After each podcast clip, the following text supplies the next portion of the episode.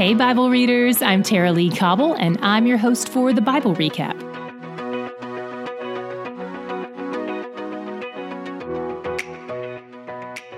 Today, we dig into the temptation of Jesus in the wilderness, which Mark briefly mentioned yesterday. After his baptism, Jesus spends 40 days in the desert fasting in preparation for the start of his public ministry. As his fast is coming to a close, the devil shows up on the scene.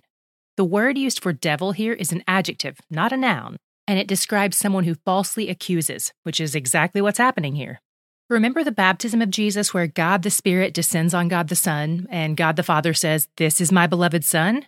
The Father pronounced the Son's identity, and in the very next scene, the false accuser comes to bring that identity into question. His whole aim is to derail God's plan for redemption.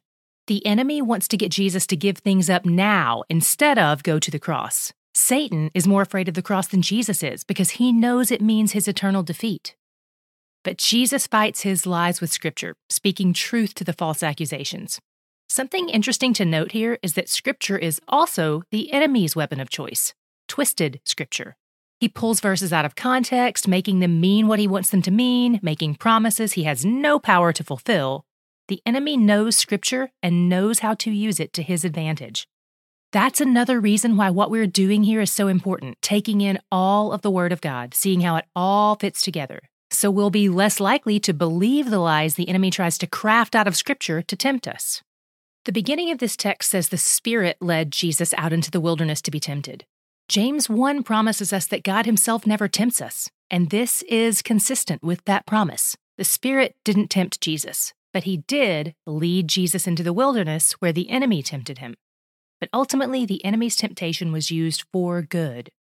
How so? Two ways. First, this represents a reversal of the three major temptations the Israelites faced when they were in the wilderness for 40 years the lust of the flesh, the lust of the eyes, and the pride of life. We'll link to a short article with more info on this in the show notes. Second, not only does Jesus overcome all Israel faced, but now we know that Jesus can relate to our temptations. He faced greater temptations than we ever will and overcame them.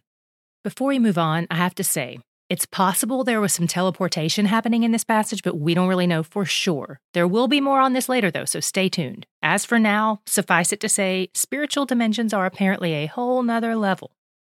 After Jesus finishes his six week trip to the desert, he gets word that JTB has been arrested, and he goes back to the Galilee region where he grew up. In his hometown of Nazareth, he preaches his first sermon during his public ministry. It's the one we read about in Luke 4 16 through 30.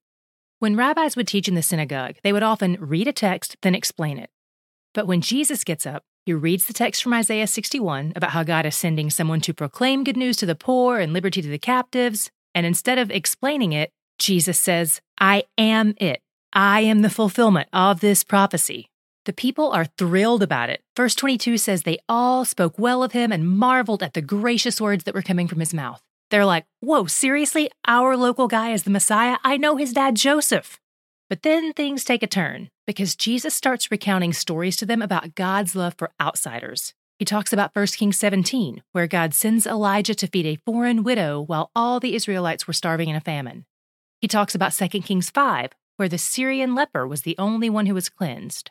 And suddenly, they don't like the idea of proclaiming good news and freedom and favor because they only want it to apply to them, not the people of other nations, not their enemies. So, the guy they were praising moments earlier, they're now trying to kill. They try to throw Jesus off a cliff, but scripture says he passes from their midst. Again, this sounds like teleportation. I can't explain it. Around this time, Jesus moves to Capernaum, which is about a two day walk from Nazareth. I'd want to get out of there too if I were him. Plus, Capernaum is gorgeous. It's on the shore of the Sea of Galilee, and it's one of the most important cities in the area at that time. And it's important to note that this is one of the most culturally and ethnically diverse areas of Israel in this day, which seems intentional given the mission Jesus is on. We'll talk more about that in the days ahead. Jesus already knows some people from Capernaum, like Simon Peter. In fact, today we recount the story of when he first calls Simon Peter and some of the other guys to follow him as disciples. It happens while they're fishing by the Lake of Gennesaret, which is another name for the Sea of Galilee.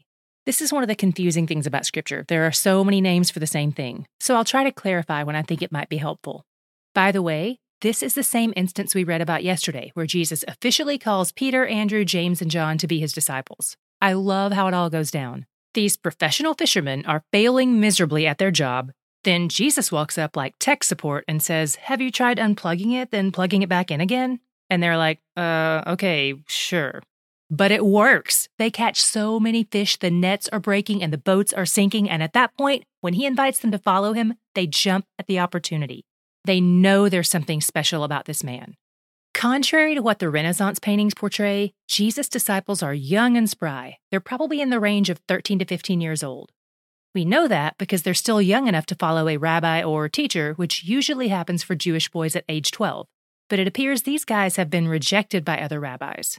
They're in the early stages of their work life where they're mostly working at their dad's business. Peter is married and maybe a few others, but most of them appear to be single. And they're following Jesus, who is 30 years old at this point. And as we keep reading, we'll see that he often refers to them as little children. So we have to shake off the mental image of their weathered foreheads and their massive beards and instead picture scrawny little fishermen with raging hormones and lots of energy. That perspective will also help some of Peter's actions make a lot more sense. When Jesus moves to Capernaum, lots of scholars think he probably moved into Peter's family's house. Here's why. In ancient Jewish culture, extended families lived together, so Peter's mother in law would have lived with him. The culture also restricted adult males from being in the private chambers of a home unless they lived in that home. And since Jesus healed Peter's mother in law while she was lying down at home, it seems to add up.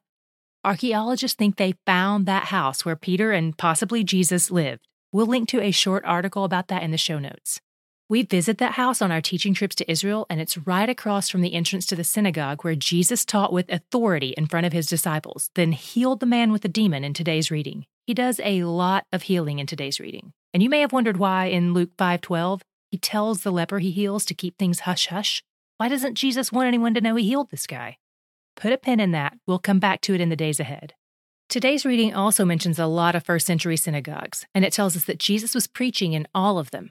For a long time, scholars used this verse in an effort to disprove Scripture because, as far as they know, there were no first century synagogues. They argued that first century Jews only worshipped in the temple in Jerusalem, not locally.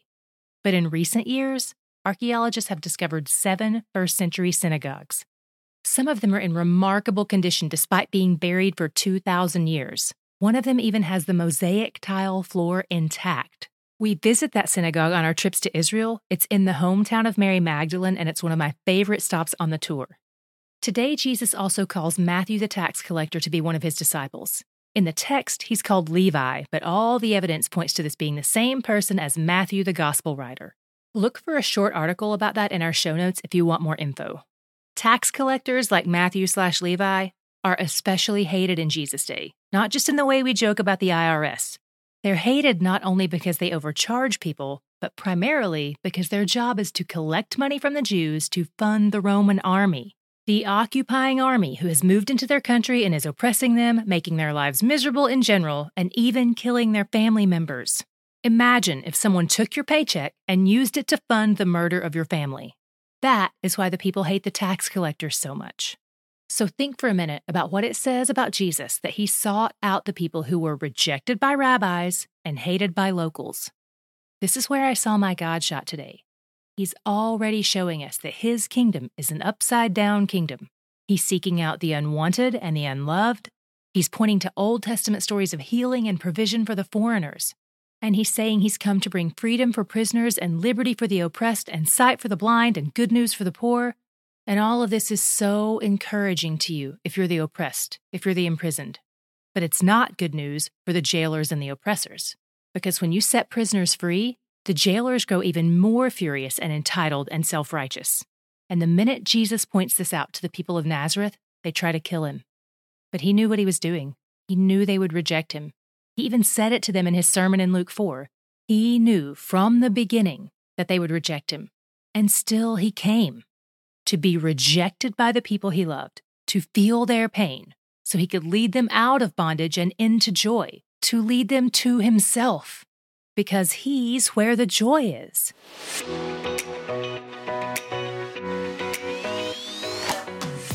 The Bible Recap is brought to you by D Group, discipleship and Bible study groups that meet in homes and churches around the world each week. For more information on D Group, visit mydgroup.org.